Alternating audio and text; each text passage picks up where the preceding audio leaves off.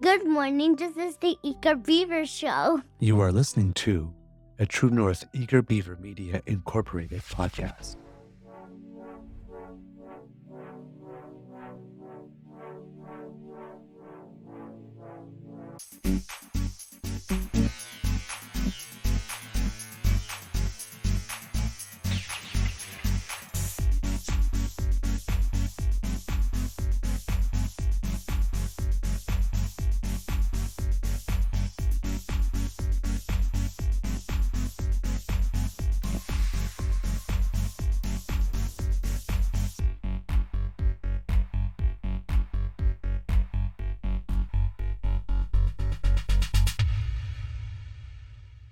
The True North Eager Beaver podcasts are proudly brought to you by our founding sponsors The Misfit Mysteries from Corvid Moon Publishing, your source for science fiction, fantasy, and cozy mysteries featuring a broad diversity of characters. CanadianTarot.com, your uniquely Canadian online eclectic tarot community. And The Peppermaster, hot pepper sauces made from farm fresh ingredients to thrill your taste buds and expand your mind.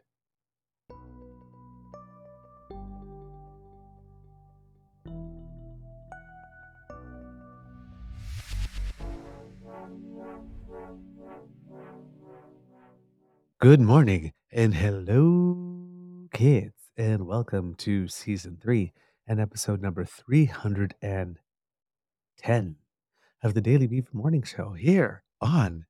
And hey, if I got the 10 up, I'm already ready. Crying Media Network. Yeah. Times 10. I'm your host, the eager beaver, pronouns he, him, he, Mr. Beaver A. And with me, as always, is my good friend, Mr. Grizzly. Today, recording day is Monday, February 5th, 2024. And it's going to be a good day here at the Beaver Lodge. It's actually really interesting because January seemed to plod by so slowly. And I know that there's only like 29 days in February this year. But as I'm sitting there, I'm going like, gee, the 5th already? Yeah.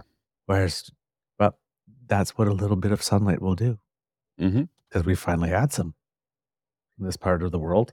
Unfortunately, our friends in Atlantic Canada got a little too much of other stuff, like a winter one.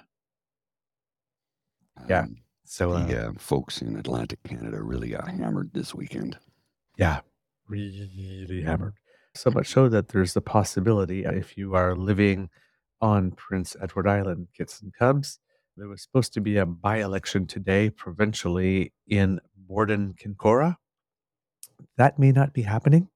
If you had been planning to go vote, please verify before you go so that you're not on the streets if you do not need to be, if things are being postponed.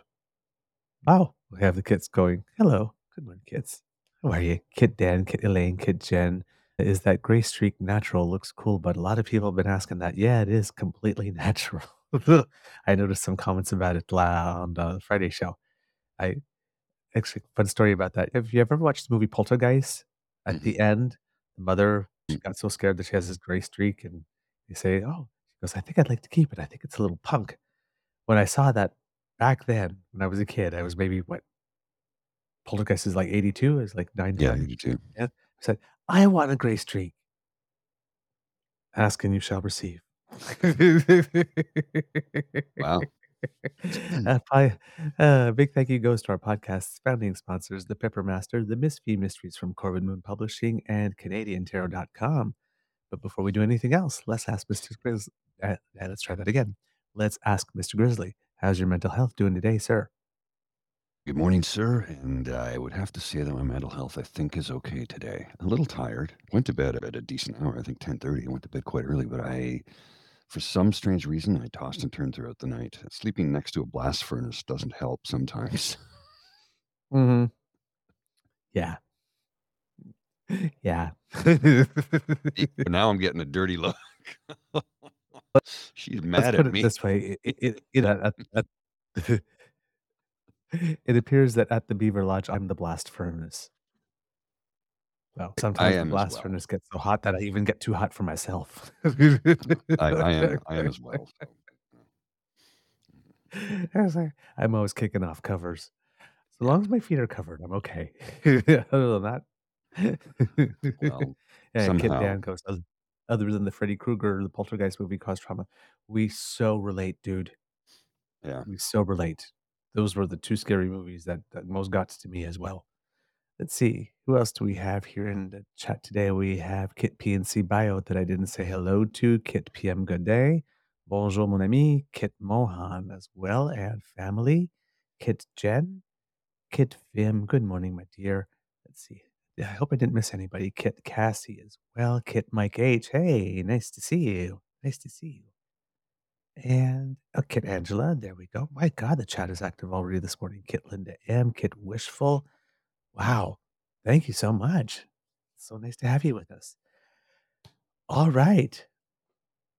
Where do you wanna begin? Because there's a lot to cover this morning. There There there's a lot to cover. There's a lot to cover. There's quite there was Canadians did well at the Grammys last night. We had the NHL All-Star Game in Toronto, of course, of the week, I didn't watch any of that. some I watched stuff some well of the stuff on Saturday, Yeah. um, but I didn't really watch the game last night. I didn't watch the Grammys. Just I didn't get to watch all of them. I watched a little bit of them, but I happened to fall asleep on the sofa. So, I apparently, I going missed the. I missed the good stuff. I was going to watch it, and then I just said, "Yeah, I don't feel like it." I just didn't Yeah. feel like it. Yeah. But, yeah, let's start with there, actually, why not? Um, we had so lots of Canadians nominated at the Grammys this year, and, well we did we did pretty well. People keep on describing it as being, uh, the year of the woman at the Grammys because the big prizes were won by women, but some Canadians walked off with some hardware as well. We had Allison Russell. And I always find this really interesting because she's Canadian, but she won, and I think it is the Best American Roots. I know that's a style of music, but it's I'm not sure she might be the first person who won in that category who's not actually from the United States. I don't know. Quite possible. But, yes, uh, she did win for her oh, darn, I didn't you I noted the name of the song, and I can't remember from her album, unfortunately, it'll come to me. But Yeah. along with Brandi Carlile, they introduced Joni Mitchell, who I did not know but her performance of Both Sides Now was the first time she'd ever been asked to perform Really? at the Grammys. Hmm. Didn't know that. Yeah. Well, things you learn. Yeah. Well, I used to watch the award shows, but I lost interest years ago. I just ugh, can't be bothered anymore. Yeah. But you think that's something that would have happened before. With the one she won last night, she had 11 before her. So Hmm. she's got 12 in all. You'd think somewhere along the way, they would have invited her to perform. Apparently not. Eh, interesting. And then so, yeah, and like I said, Allison Russell won. And I guess conductor, Montreal I think it's the Montreal Symphony Orchestra? Yannick Nézet-Séguin won, uh, as well for, uh, his work. For some reason, all the titles have left. I anyway, tech. Hopefully, I will find them. And it was a big surprise during the course of the evening because Celine Dion, who we all know has is being affected by a neurological dorder disorder called stiff person's disease, happened to be on uh, well enough to present an award. I didn't know So that that. was very nice. She presented the big one. People are saying that Taylor Swift snubbed her. Celine Dion? I didn't see apparently, she was handing the award, and it seems that Taylor Swift took the award out of the hand, but, like, almost, like, didn't even look at her, was, like, looking at somebody else or something. I don't I honestly, I don't I care. yeah, I I don't really don't. I don't know. It's like, But, uh, yeah, Joni Mitchell won for her, uh, album, Joni Mitchell at Newport Live. Mhm. And so the they did a live version of it. And Allison Russell won for her song called Eve Was Black. Oh. Sure that's riled up a few people. Mm. There's a title I'd like to Some songs, you just hear the title and you think, "I I need to hear that song." Yeah, I think that's probably gonna piss I off I think I'm gonna put that one on my list. And then, uh, yeah, Montreal conductor Yannick Nézet-Séguin was up for several awards in the classical and orchestral categories, and he won for Best Opera Recording as conductor of the Metropolitan Opera Orchestra's Blanchard Champion during the pre-ceremony. And, uh, the biggest nominee, or the ones that had the most, were Drake and a Canadian producer, Serban Ghenea, and both of them left empty handed. Hmm. I think Drake's already won a few, hasn't Yeah. Then there were other Canadian nominees. There was a jazz instrumental band called Bad Bad Not Good, he? and Mm. an electronic duo K by K times five or KX5, which featured Canadian DJs Joel Thomas Zimmerman, also known as Deadmau5. They didn't win in their categories, but they were nominated. Toronto alternative group Alvvays, a Victoria heavy metal band named Spiritbox, and Vancouver's Darcy James. Darcy James Argue's Secret Society as well. There was also Hilario Duran and his Latin jazz big band, which is headed by a Cuban Canadian musician and Canadian, and they did not win. And Canadian actor William Shatner was nominated for the best spoken word in his audiobook for his audiobook Boldly Go Reflections on a Life of Awe and Wonder, and he also did not win. He's had a few spoken word albums in his career. Oh yes, yeah, I think he already does have some. Has been was, a, He must was a actually a really good one because he did a somewhere. version of Common People with uh, Joe. I always forget his last name. It was a brilliant version. I, I like it better than the original, actually. Really? Yeah, yeah. Oh, there you go. No, he doesn't. Oh, I thought with his voice he would have had one one by now. No, he's Uh, got I'm- a few records though. Yeah. I'm sorry, Grizzly, if I seem to be talking over you a bit. I'm not hearing you very loud in my headphones for some reason, and I at 100. There's a volume adjust. uh, Oh, you're plugged into your console, into into your computer, not into the mic. Yeah, because I was getting feedback when I was plugged into the mic. Yeah. Yeah. But uh, yeah, for some reason today you're just particularly low. Okay, I'll turn my mic up a little bit. How's that? Ah, that's better. Okay. Ah, so yeah, congratulations to the Canadians who represented us well, and bigger congratulations, of course, to the winners. And uh, I am looking forward to watching some of the musical numbers because I do want to see what Joni Mitchell did. And apparently, a big moment of the night was Tracy Chapman Yeah. Joining, Combs. yeah, for his version of a fast car. And she doesn't, if I remember correctly, she's not like a recluse, but she doesn't perform live that often. No, she hasn't performed live in years. Yeah. So to have her back on the stage was something spectacular. And she looks good and she sounds good. Yeah. She, uh, Luke Combs wanted to uh, cover that song for some time. There's a lot of artists that have wanted to, and she's always said no. hmm She said no uh, because male artists wanted to cover it and they wanted to change the uh, lyrics around. And Mm. Combs said, "I'm I don't want to change a damn thing. I just want to sing the song." And she's like, "Okay, what exactly do you plan on doing?" And he sang a version over it, uh, of it to her over the phone. She's like, "Yeah, you can cover it." She's like, "You have my blessing." So I, I think maybe he just honored her with the song. I don't know what the deal was, but that's what I had heard. Mhm. That he sang it to her over the phone, and she liked what he did with it, and said, "Okay, you can go ahead and do it." Because hundreds of people have tried to cover it, and she wouldn't. She's never given anybody their blessing. Hmm Yep. It's a, it's good. Good version. I, look, Sorry, I didn't mean to do that. there are I very few songs that are perfect, and it's pretty much a perfect song. Mhm. So you can't, re- you shouldn't really do too much to it. And he's, the song is very faithful to the original, the cover, but it's different enough. And uh, yeah, I, I like it. When I heard it on the radio the first time, I was really surprised. Actually, was, oh, a man's covering this. Yeah, and, and it's it's a pretty straightforward. It's four chords. It's just four chords. It's simple picking. It's a real simple song structure, but it, it works perfectly because of the the style uh, that she played it and the tone of her voice and the sound of her voice, the timbre. It just it was a perfect song. I remember Mhm. the first time I heard it. I'm like, back in '88. I'm like, what Yeah. what the hell is this? Just a new song. Heard it on the radio. Then I saw the video on Much Music, and I said, that's different. I like that.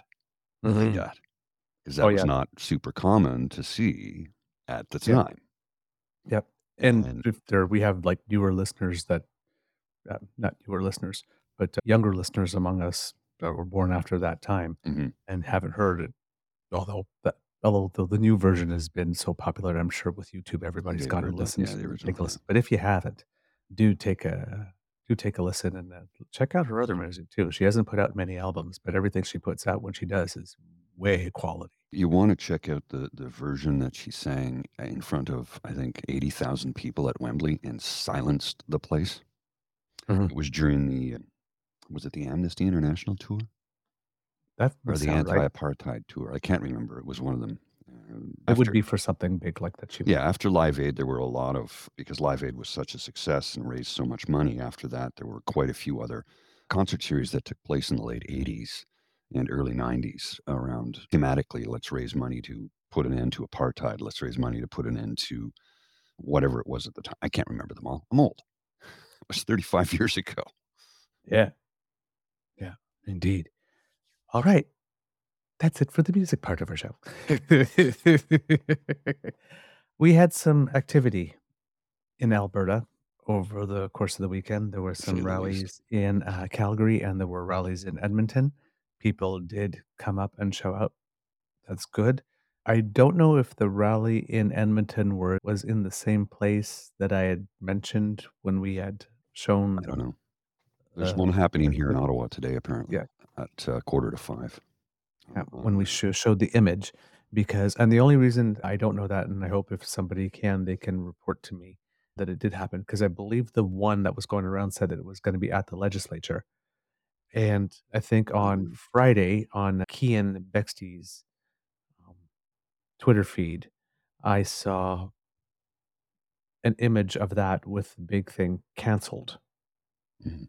on top of it. He was circulating the message that rally had been canceled. And I was trying to figure out if it was something fake to try to get the numbers down Mhm. or if something happened with permits and it wasn't. And he was just bragging, ha, it's canceled and trying to torque the reason for which it was canceled. I don't know. If No. anybody can t- tell me, that would be appreciated because then I saw that there was another rally going on the third somewhere else in Edmonton, and it wasn't the legislature; it was one of the parks in town. And so, so again, made me think: Did they have to move it for some reason? Was there a security thing? Maybe they were worried about her. But I believe, like I said, I think I heard that the one in Edmonton was at the legislature. I believe I'll have to double check that. But if anybody's heard, because like I said, I don't know if this is just a right wing tactic that starts circulating information saying that things have been canceled, like they circulate that your robocalls. voting station has been moved or something. To try just counter programming to try to get people not to go. Just pot stirring. This is an interesting comment from Cassie Lake here. Um, uh, Naheed unconsciously launched his NDP leadership bid with his speech. A lot of people thought the same thing, myself included. Yeah. For the listeners, because we haven't actually introduced that, I have the video here. Right? Calgary Mayor Naheed Nenshi, former Calgary Mayor. sorry. Yes, that's true. Showed up. He's always going to be the mayor for me. Yeah. mayor for life. Showed up at one of the events and, yeah, I guess might have announced, I started to speculate, Edley, for sure, whether or not he was going to run. And uh, there's been a lot of people, right? There's, like I said, we mentioned before, there has been speculation about Max Fawcett. There's also been Mhm. speculation about Nate Pike. That's interesting. I did not know. Yeah, host of the breakdown. But uh, yeah, if you've got a you've got a moment from that, let's play it for our kids and cubs, Mr. Grizzly. Just a second, sir. I'll cue this up and turn it on and get the sound ready. And here we go. on Wednesday, when I saw that video posted, my hands were shaking when I went to hit play. And for a moment, I heard that soft music and that soft lighting and that soft focus and those soft words. And when Premier Smith said as her first sentence, we must love and include trans people, for a moment, I let myself exhale. For a moment, I said, maybe we're going to be okay. For a moment, I remembered that promise that I made to that kid at Henry Wise Wood High School last year who asked me if they had to be scared about living in Alberta. And I remember saying to them, Danielle Smith is many things.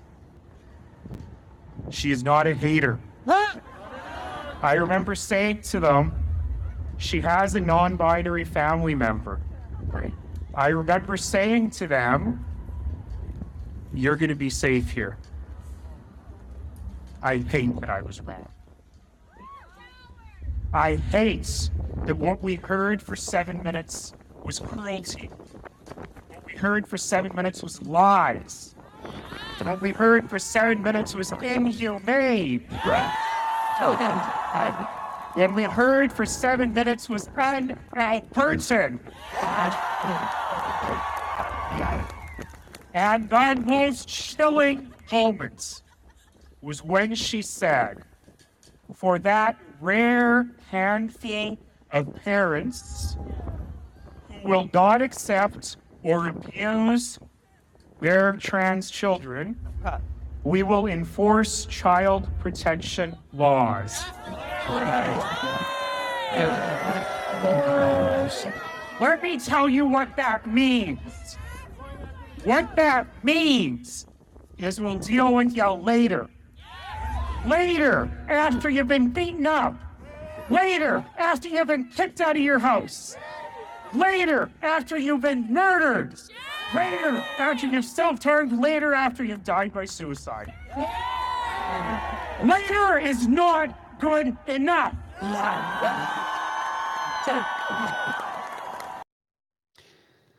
Uh, I, I like Angry Nenshi. Or Angry I like Naheed. Because his, Yep. his, his surname is Nenshi. His, his first name is Naheed. And what was it? Just to show, uh, shine a little light on who he is as a person and uh, the good sense of humor that he has when confronting haters. Somebody yelled at him, "Go back to where you came from," and he his response was, "Toronto? Oh God, no! Please, not that," because he was born in Toronto. Haters trying to get one in on him, and he's like, "No, I'm not going back to Toronto. I like Calgary." I'm like, "Good on you, sir. Good on you. I like you." Yeah. So I had a friend of a friend knows him very well. I'm gonna see if I can use a connection to maybe get him on the show. Oh, that would be wonderful. I'll see. eh, I'll put the ask in and see what happens. Don't know that it'll work, but I'll put the ask in and Yeah. see what happens. Yeah.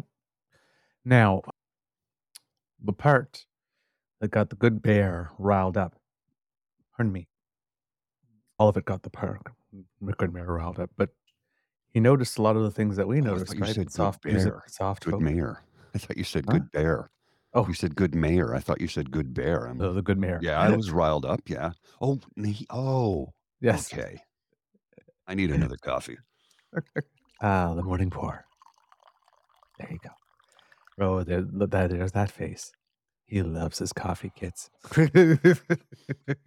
Oh, and it's my favorite too.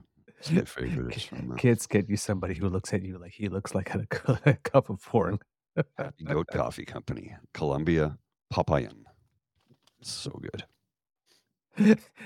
If you want to sponsor our show, we're happy to. Uh, we're happy to shell for you. yes. But he noticed the soft focus and all that kind of stuff, and Mhm. love you, and that it was hate, and we got we have a very similar assessment. But yes, I like I said, I wanted to wait till Faye uh, gets here to show the video and go through it. But yes, there is a part in the video where she does talk because we're going to do all this stuff for you. Mhm. And in, oh, and by the way, for the people who happen to have not parents who won't be okay with it, there's the law. And then she just moved on. Yeah, and here's the thing, right? She present this whole thing as like kids being confused Yeah. and not really. Kids are not confused most time. Yes, there can be a statistical chance of happening. There's a stati- statistical chance of damn near anything, right? Yes. But people are making comparisons. Like when my kid was six, he thought he was a Ninja Turtle. Good thing I didn't have a state permanently glue a turtle shell on his back for one. Nobody would do that. There's no ridiculous. professional that would do that. There's no context in which that would happen, right? When they talk about genital mutilation, when they make irreversible decisions, okay, to begin with, you don't walk into a clinic and get that done on day one. Number freaking one. Yes, yes. You go through years of co- counseling before they even put you on blockers or hormones or whatever medication they put you on. You go through a lot of counseling first, Yep, yep. and you need to be 18 years old to have that surgery done. Correct me if I'm wrong. I might not be right about that, but There- there's a lot of counseling that goes forward first. For bottom surgery, 18, top surgery as well, but there are sometimes some exceptions because, for example, there are kids that have breast cancer. Right. Kids. So there is data for top surgery in Alberta for 2022 and 2023. But the data doesn't specify whether it's because you just breasts that were too big and you have pain, whether it was some type of cancer or whatnot, or whether or not it had anything to do with Right. transgender. Funny how they But- leave that, you know. There's no data. There's, there was only 22, 23, so they didn't like Mm. cases, so they didn't collect the data on specific specificity. And I'm sure that when they were collecting the data last year, they didn't think that this was going to be happening this year in order to create a category. But when she says a very small handful, right? The if you're a fan of logic, Aristotelian logic, Mhm. for your conclusion to be true, your premises have to be true. So, for example, if I say an elephant has big ears, true. Let's assume for the sake of this argument, Mr. Grizzly has big ears, true. Therefore, Mr. Grizzly, you are an elephant, that's logic, right? right? So you have two premises that are true, but you draw a conclusion from them that is not correct, right? That's called a syllogism. And a lot of people do those things. They put two facts together and then they draw a conclusion that is wrong. The other thing that they will do is they will start with a premise that is incorrect, but they will state it as a fact like it is correct. For example, Mr. Grizzly, you are a mouse. I can clearly look at you and see that you are not a mouse, No, I'm not. right? If one of your two starting premises is false, your conclusion necessarily can't be anything else but false. They are starting with the premise the overwhelming majority of parents love their children when their children are trans or rainbow. In Alberta, 22, 26% of LG, LGBTQ youth are told to leave home. 39% of LG, let's just say rainbow youth, attempt suicide. 43% of trans identified youth will attempt suicide. As many as one in five homeless youth in Toronto identifies as rainbow. And they are more likely than any other youth to be on the streets and in shelters instead due to homophobia and the fear of violence. That's according to PFLAG Canada, Parents and Friends of Lesbians and Gays Canada. Upwards 26% of gay youth are told to leave home. Mhm. They're at a higher risk of self harm, particularly if they've not come out yet and not been accepted by their family. Research indicates approximately 30% of youth suicides are by rainbow youth. And among rainbow youth, there's a 20% increase in suicide attempts for those in unsupportive environments. And when all those kids are homeless, and let's say they don't have another family to go to, a family of one of their friends who will take them in, if they wind up on the street, then they are at higher risk of addiction, entering the sex trade, being trafficked, being physically abused, and yes, even murdered. Mhm. So you've got all these people going around saying, "Oh, Danielle Spill made the great decision. We support her. We love our kids." Because if you don't put them in that situation, you just don't. Period. So the starting premise here is that the overwhelming majority, almost all of them, and there's only some rare exceptions. 26% of rainbow youth are told to leave home. That's not a rare exception. No. One in four is not a rare exception. pretty high numbers, even when we consider that when it comes to what what is one percent of the population is trans, but one in four of that one percent. Mm. Those are high numbers in a small study group. I, I don't know what Yeah. term to use there. Proportionally, they're. Thank you. Is a big number. Exactly. It's and, and the only reason I say that is because somebody somewhere is going to go, yeah, but there's only one percent of the population. Oh, you're right, you're right. So the one in four of that one percent, what you're saying is you don't give a damn about them because somebody will present that argument. Oh, yeah. So we're It's acknowledging the numbers. many. Yeah, it's not that many. Oh, you're right. You're right. Let's Small let's let's to pay. let's just let children die. Then is what you're saying. That's the thing you need to know. Everything that you're going to hear from that side is starting from the premise. These, for the, and again, for the majority, it is because 26%. But when we do child protection, we do child protection for the most vulnerable facing the worst possible outcome. And then you work backwards. That's not what's going on here. Starting from the assumption that since most kids are going to be safe with their families, and most kids are, that it's okay to do this. But we're not talking about one in a hundred here. We're talking about one in four. And even if it was one in a hundred, we're talking kids.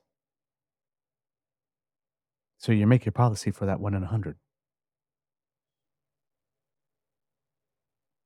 Because the state's supposed to protect all citizens. No exceptions. In this case, they're just going to protect those they feel that are worth protecting, and you know, to Yeah. hell with everybody else. Your volume has gone down again, Mr. Grizzly. I'm just speaking very lowly. okay. There's going to be a lot of trying to uh, soft pedal and make it not seem so bad and whatnot. And yeah. Also, there was a question asked to me because I did a spot for Dean's show. I'm not sure if it's airing today, but at the time I didn't know what this was like, if it was just regulations or whatnot. Actually, there are they are going to have to pass this in law. And it seems that they're going to be introducing the law in the legislature this fall. We've got a lot of months hmm of this type of thing. You know, there's an opportunity for public pressure to get them to maybe water stuff down or maybe not introduce it come the fall. However, it seems that the plan by announcing it this early was either hoping that people will forget about it come time the fall, Mm. and then they can just slip it through, or they have a majority, so they can just ram it through Or they are giving it lots of lead time for lots of fundraising and lots of time to uh, scare people. So, yeah, not not a good time. But as we mentioned, couching all of this in "We love you." That's uh, yeah. I, I, I, insidious, hypocritical. I, I don't have the word that's strong enough or that's precise enough to describe what that is. But that's, and I, it would be easy to say evil hmm right? Which is what I mentioned in the previous show. But if I want to find a fancier, nicer word, it's not coming to me. But and words are my life.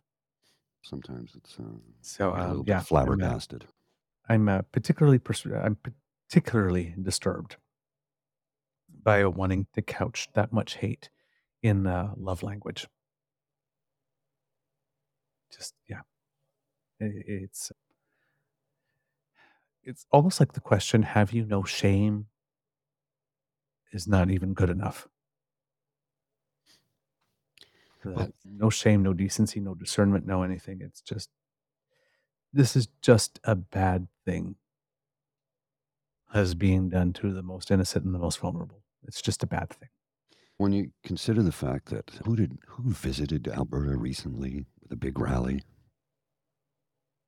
with Danielle Smith sitting by his side Yes. he preached hatred on stage.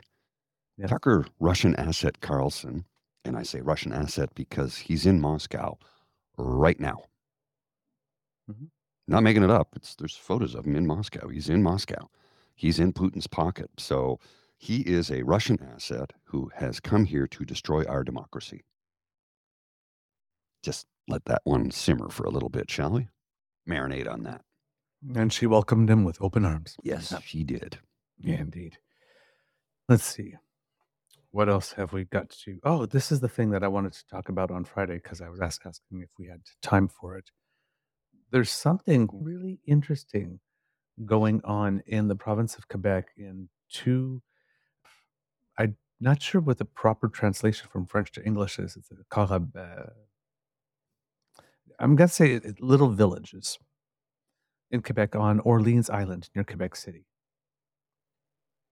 And it seems that there's a war between their regional council, I'm guessing, and the citizens of the city. It seems, no, the city, not the city, the village. It seems that it's a village of 97 inhabitants. Yeah, it's a village. Yeah. And they signed a petition asking for an investigation on the circumstances surrounding the hiring of the director general. And it seems that having done that caused the council of the village of Saint Pétronille to threaten them, send them letters. They were going to threaten about 10% of their citizens if they continued harassing, intimidating, and threatening with violence the city, which is not happening. But they're considering the petition asking them to be accountable for someone they hired and to be transparent about it as being harassment. Mm. And they basically are threatening to sue them in court if they keep on asking. It's very bizarre, Um, don't you think? Yeah. What? Pardon me? I- I says I beg your pardon. it's I lose it. I've never heard of that. I've It's never heard of anything like that. Such a move. I don't understand it at all. It's Yeah. very bizarre. But then again, we are in the upside down time, right? yes. This is just Yeah. the, stu- the stuff I read on my newsfeed every day. I have to go and double check to see if it's real half the time. Because I'm thinking, no, that can't be. Oh, it's real. Oh my good lord. It's it seems that the council is saying that the people that are asking them for some transparency are adding venom to the social climate. Oh, how's that? How exactly are they adding venom when they're asking for transparency?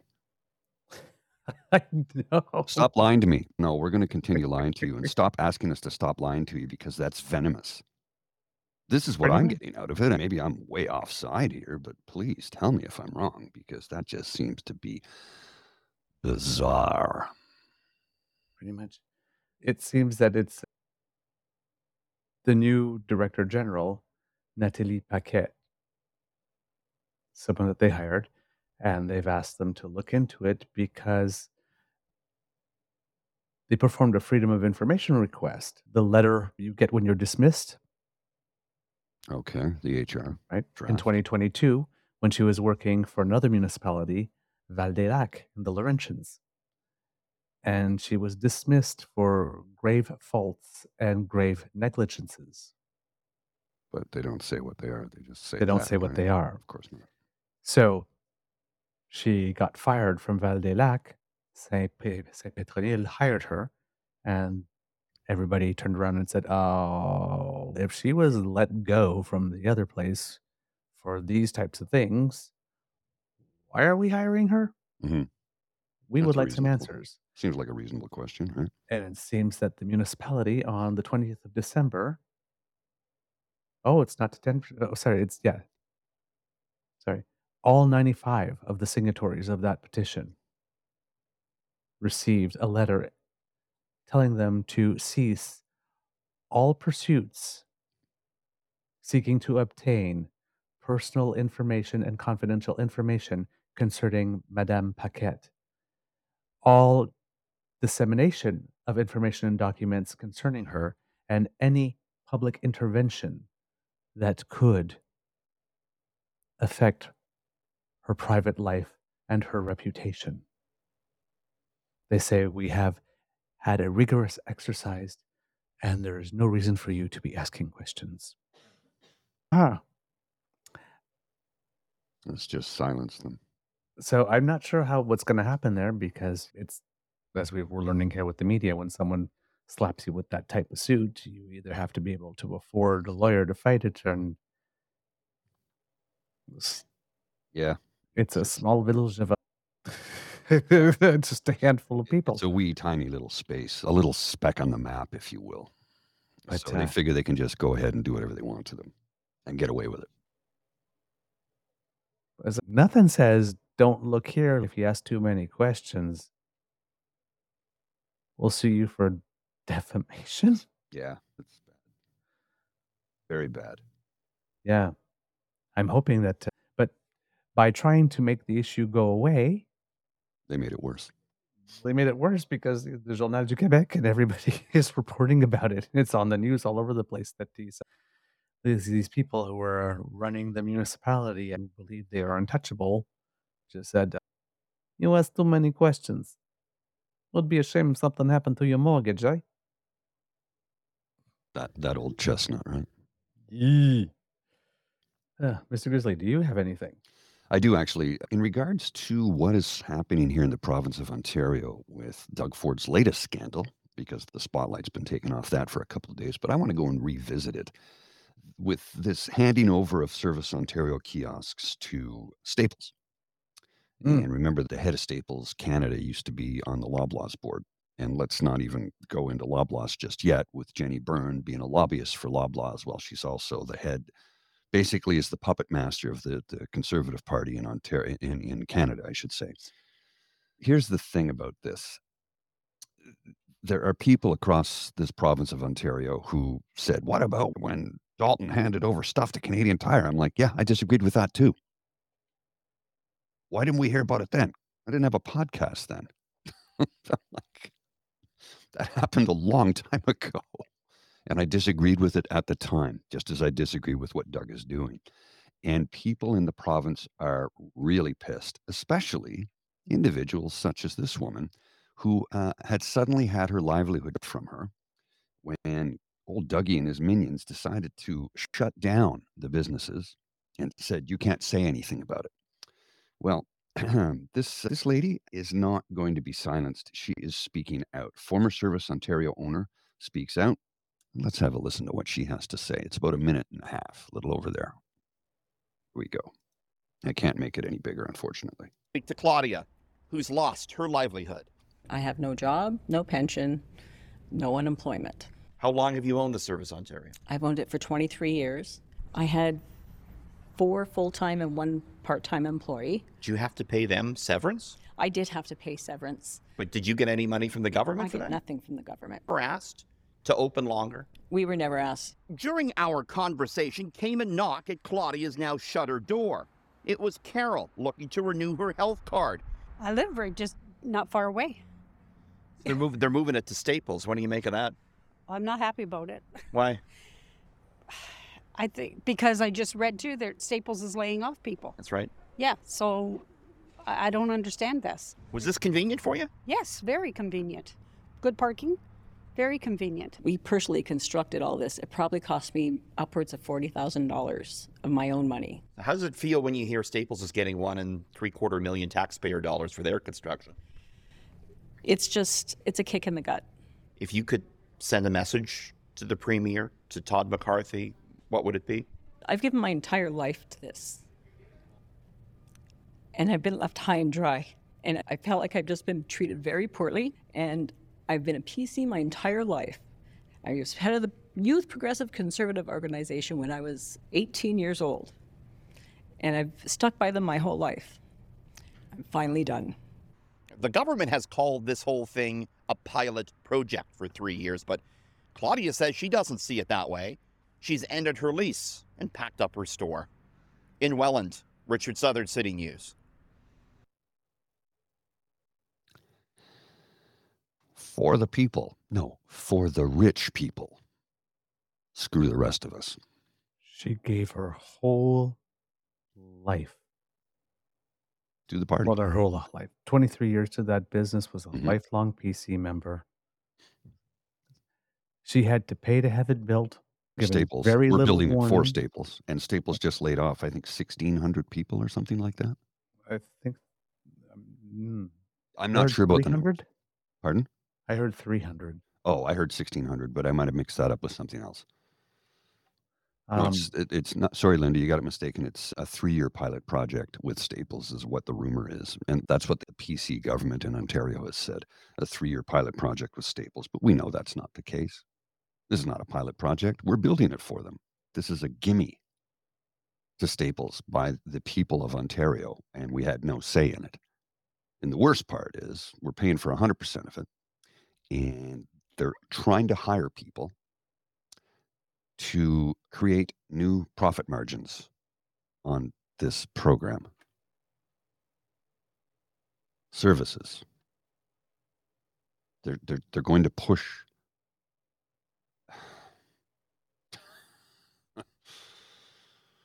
Yeah, capitalism, eh? Yep. It's like tw- 23 years, they come in, they take your business pretty much Mhm. overnight, don't compensate you in any way. And then they find out, she finds out after that the $40,000 she needed to put in to build it, well, those already have too much are getting help with that too. Mhm. And they're not compensating her for stuff like severance pay that she's forced to pay because they took her business out from under. Yeah. 'Cause, eh, Canadians, if you're listening, particularly those who uh, don't vote progressive parties, this is what conservatives, in terms of politicians, do. Well, this and- is and- what they do. They just change the rules in the middle of the game, and uh, if you get screwed, too bad. And Hugh says here, this is not capitalism. I agree with you. It isn't. It isn't capitalism. This is a draconian measurements by a dictator, basically, is what it is. Yep. It's corporate socialism. It's exactly what it is. It's not capital, yeah. Definitely not capitalism. It wasn't even tendered bid. No, they just handed it to them.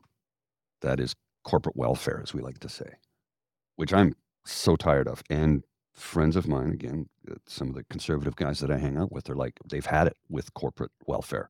They're sick of it. I'm like, stop. Stop handing money over to people who will do nothing but put it in their pocket.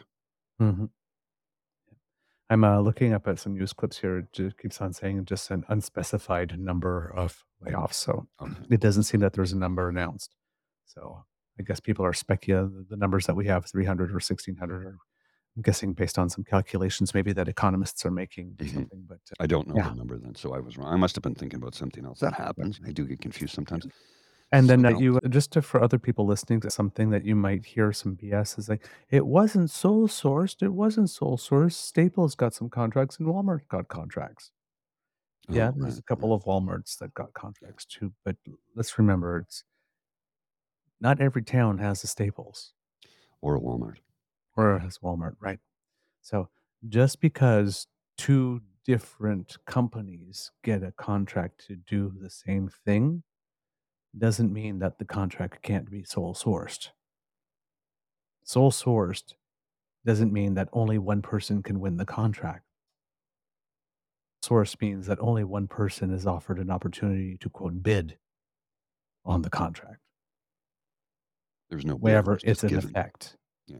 So in the places where Walmart got some, it's not like Staples was there saying, "Hey, wait a minute, we can do it better," Yeah. because they weren't asking who can do it better or cheaper. They were just handing them out. They were just So given. odds are, where the Walmarts got them, there is no Staples. You get a service, and you get a service, and you get a service, and you get a service.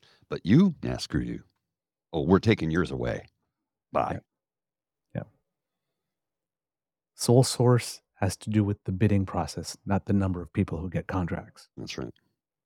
And since there was no bidding process, Yeah. Some people are trying to torque that. Yeah. Be sole source. Staples and Walmart got contracts. Yeah. that- do we talk about Jenny Byrne? Do we talk about, you know what? Let's let me show you this. Let me show you this here quickly.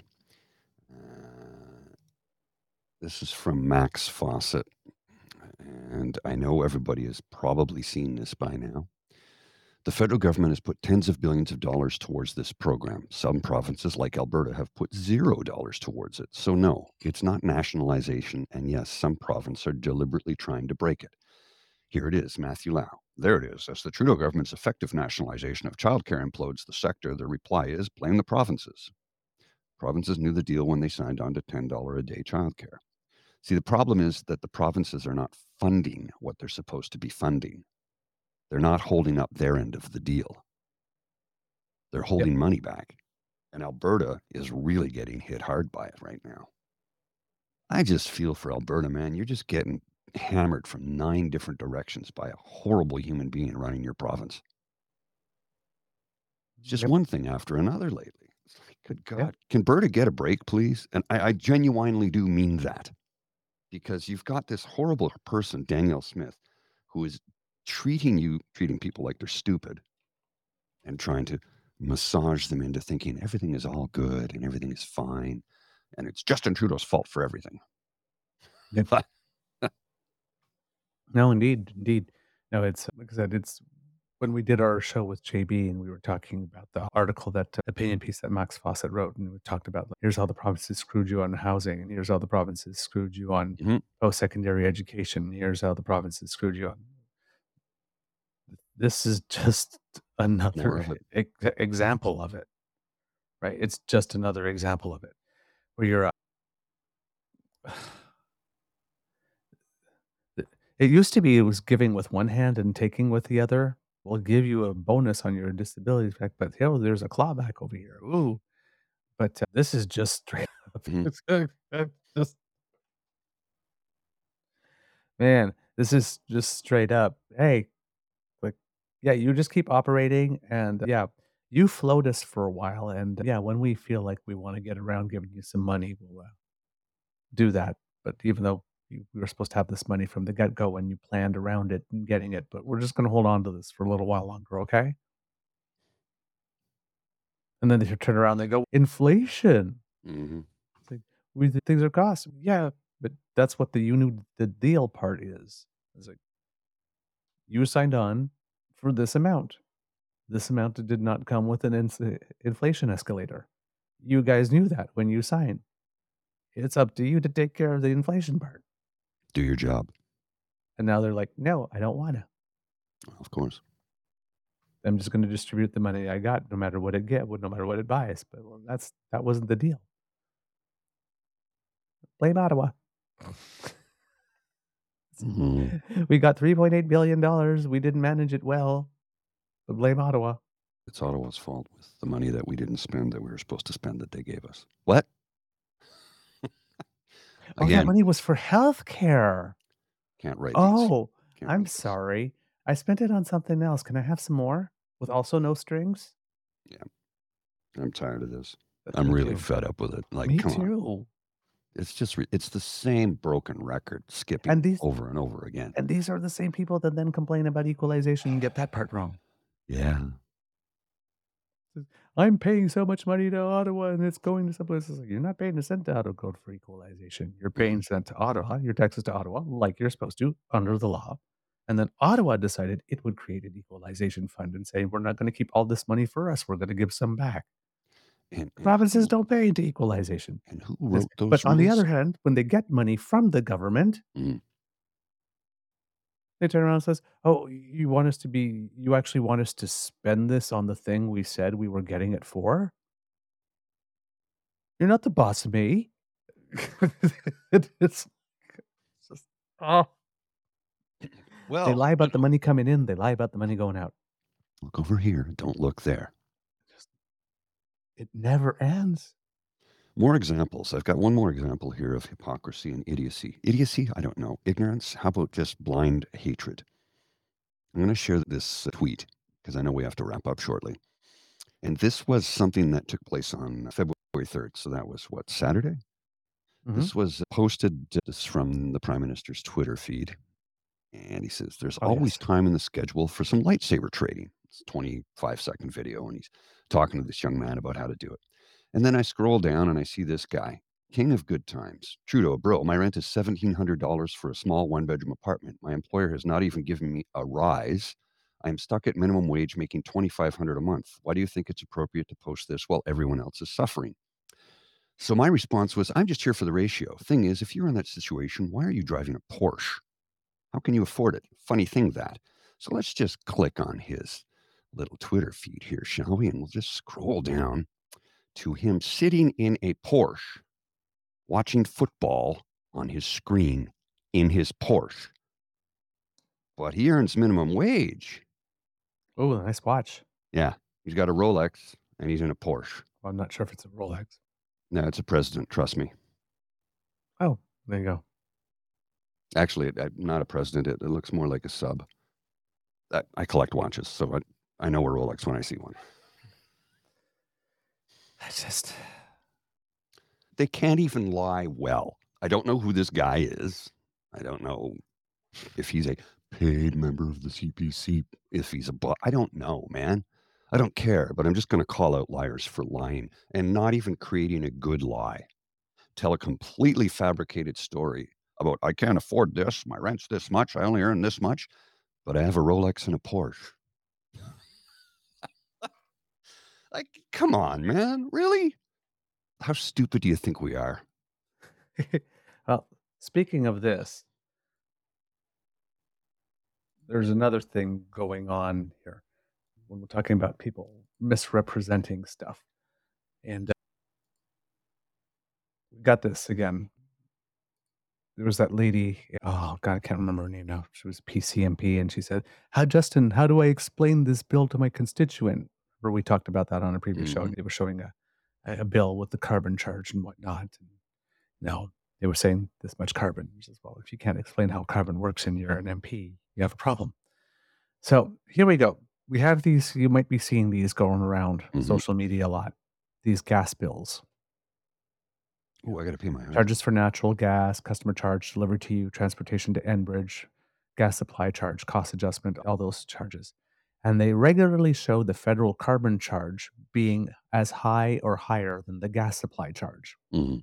on this bill, it says gas supply is $73.31 and the carbon charge is $75.34. Now, that means that the price of the carbon tax is actually more expensive than the gas, Which is not actually the case. which is not actually the case.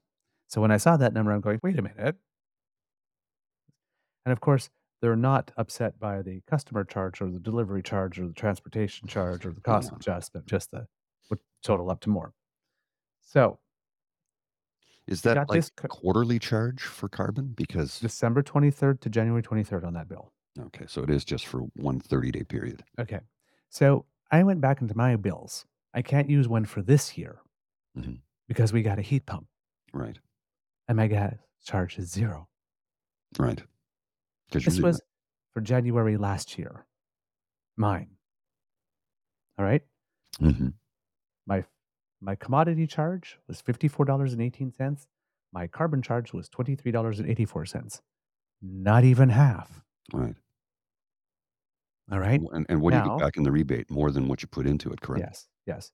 And then if it's a little blurry, but here it says how many cubic meters of gas I consumed and what the charge for the gas. So it's 25, 22 cents per cubic meter at that time.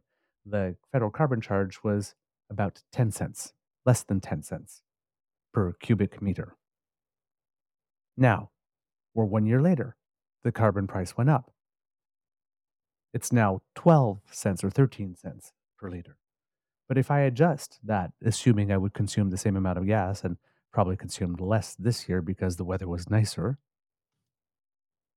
and warmer, adjusted to 2029 numbers, my gas charge would be $29.72, which is a little more than half of my gas charge, assuming I consume the same amount of gas.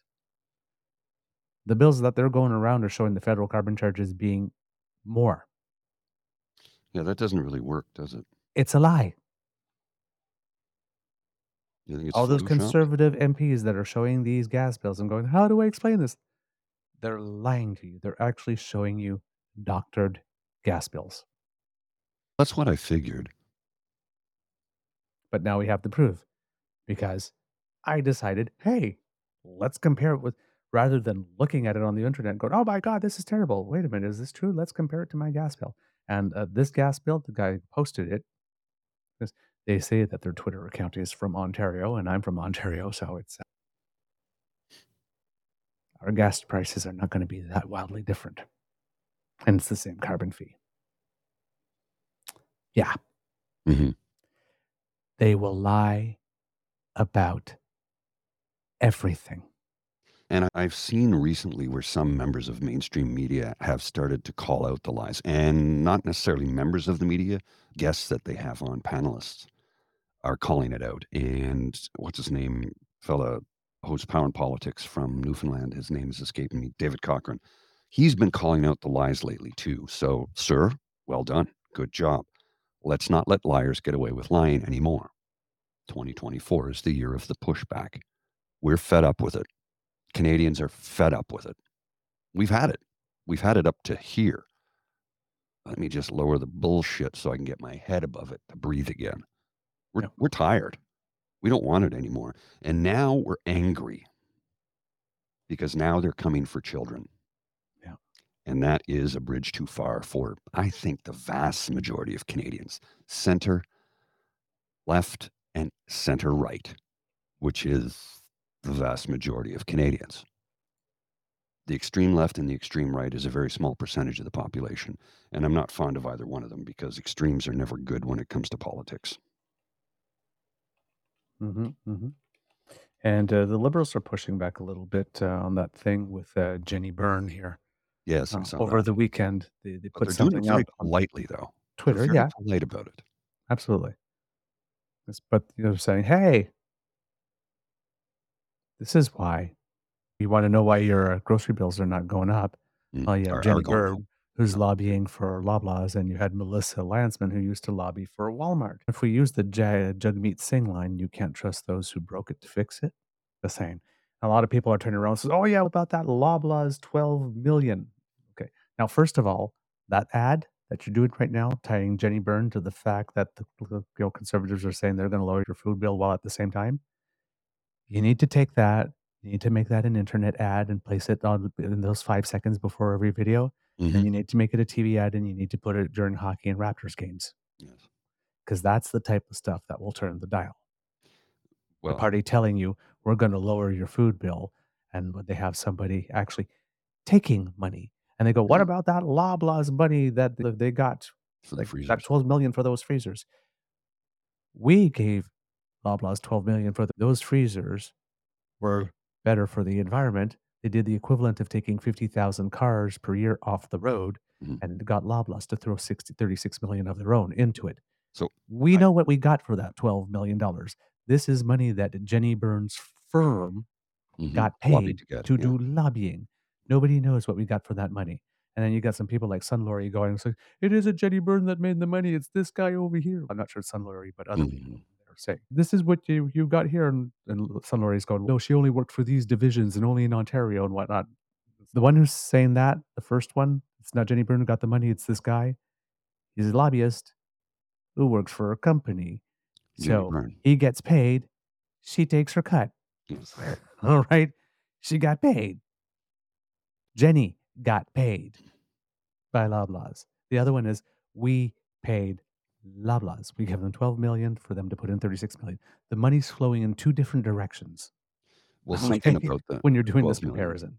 the- something about the 12 million that I, I was never happy about it to see Loblaws get a handout. But here is the thing I, I researched it a bit. I didn't like it. I was not happy about it because I didn't want to see more corporate welfare. But there was a program by the government, it was a grant. If you apply for the program and you qualify, you meet the requirements, doesn't matter how big or how small you are as a company. Yeah. If you meet the requirements, you get the grant. It's as simple as that. I and that works right across the board. Pardon? I think about 100 companies got one. Yes, that's right. So it was a, a- a national program to help companies green, go green. And it wasn't paying for all of it. Like you said, they had to put in 36 million of their own dollars. So again, I'm still not happy about it, but I do understand that's how it works. And that 36 million created jobs. Yeah, and you also need to go back to how many times they've come with hat in hand asking the federal government for money, right? Yeah. When Nortel crashed and burned, I remember saying, "Why is the, isn't the government helping them out?" And I had a friend who was working in that department at the time, and he pulled me aside and said, "They didn't ask us." I went, "Oh." You need to remember, Bombardier came and requested help. Nortel did not. Yeah. And the government cannot just give them money. They can't do that. You have to go and make the ask. Nortel didn't because they didn't want to. They wanted to break it up and sell it off so they could put, put more money in their pockets. They didn't give a damn about the people who lost their life savings or the people who lost their pensions or the people who lost their jobs. They didn't care about them. They were able to, to pad their own pockets. Indeed. Yeah. And uh, as we're learning with the Service Ontario stuff, a whole bunch of lobbyists, I think it was Toronto dot resident or t T dot resident on uh, Twitter, uh, yeah. did, did cross reference between uh, everyone. And we're at 10 now. it's like, let- okay, maybe we should just assume that most of them did. And, and sorry, those are private colleges. Right. Sorry. Yes. Donated. Although a lot of them that got licenses. And yeah. So, Strict uh, colleges. just BC. Mr. Grizzly, do we have a show? We do indeed, sir.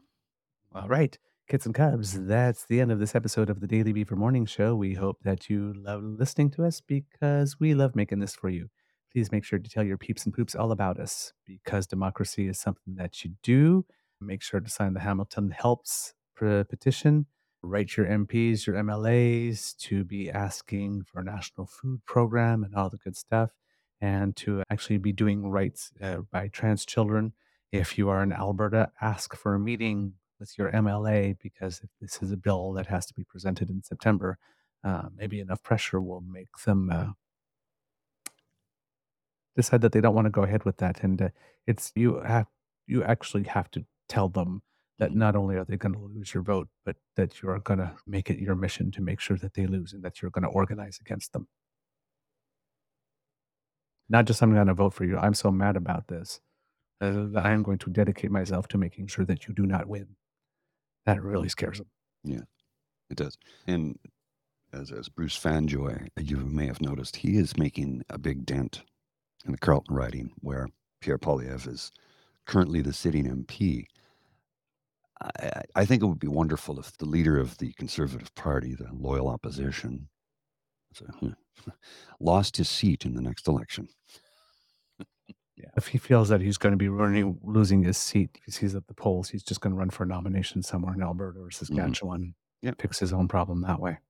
Sadly, can do that. Yeah. Sadly. So, yes, please share everything. If you'd like to make sure that you don't miss an episode, uh, the QR code under my chin brings you to our pod page. Thanks to the Rae Girl. It's still around. That's podpage.com slash the true north eager beaver lowercase letters with a hyphen between each one of those words. Thank you so very much. And if you want to support us in other ways, please go to our YouTube page, True North Eager Beaver Media on YouTube, and share and subscribe. Smash with all the buttons, make it lane, and have a fun time. And if you'd like to support us yet in another way, the QR code above Mr. Grizzly's head brings us to our coffee page. That's coffee, ko-fi dot com slash eagerbeaver, lowercase letters, all in one word. And there you can make a donation to the Emergency Hydration Fund. So we appreciate that as well. We did the because democracy is something you do part already. So, Mr. Grizzly, do you have any words of wisdom and do you have an ASMR tonight? ASMR is a go ahead for this evening. I, I have to apologize to everybody for missing it last week. I tried several times to get a show out and I just couldn't make it happen because the schedule was just so booked. And then my personal life uh, with work, I just couldn't free up any time. But I will do one this evening. So I, I have a show tonight. And as for words of wisdom, oh man, just try and hold on, get some sunshine, get some fresh air, go out, take a walk, and clear your head. Everything is pretty terrible right now. I understand that. And I understand how that can affect your mental health. So take a deep breath, go for a walk. It's all going to be okay. All right, kids and cubs. That's the end of the show. Uh, I won't be back with an Easter egg after the credits, though, because I have a bus to catch in exactly two minutes. All right. I'll see you. I, You are listening to a True North Eager Beaver Media Incorporated podcast. The True North Eager Beaver podcasts are proudly brought to you by our founding sponsors The Misfit Mysteries from Corvid Moon Publishing, your source for science fiction, fantasy, and cozy mysteries featuring a broad diversity of characters. CanadianTarot.com, your uniquely Canadian online eclectic tarot community, and The Peppermaster hot pepper sauces made from farm fresh ingredients to thrill your taste buds and expand your mind. We are grateful to the Crier Media Network for its support, Pete Jarvis for our artwork, and Paul Joseph Something for our opening and closing sequence music.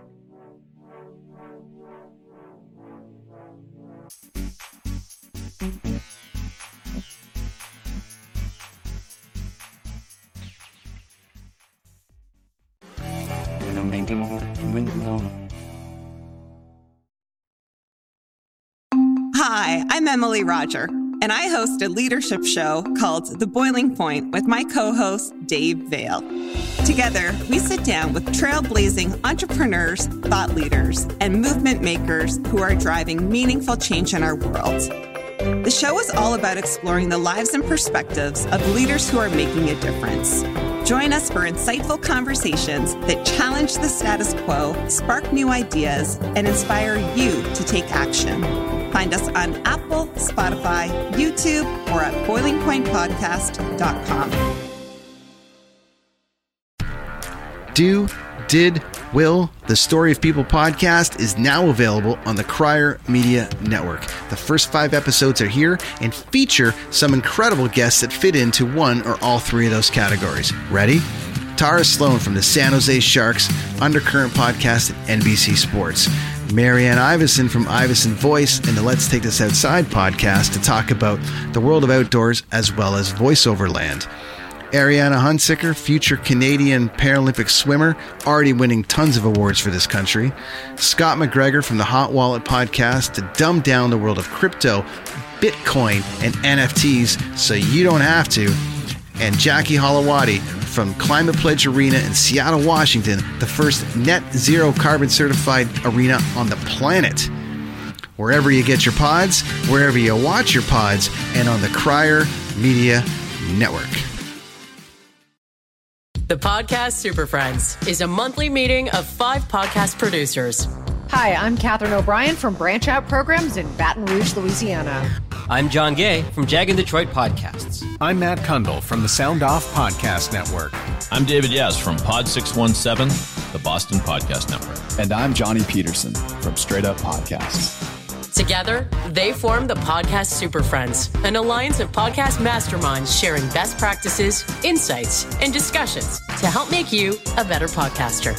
Follow or subscribe to the show on Apple Podcasts, Spotify, Google Podcasts, or at soundoff.network.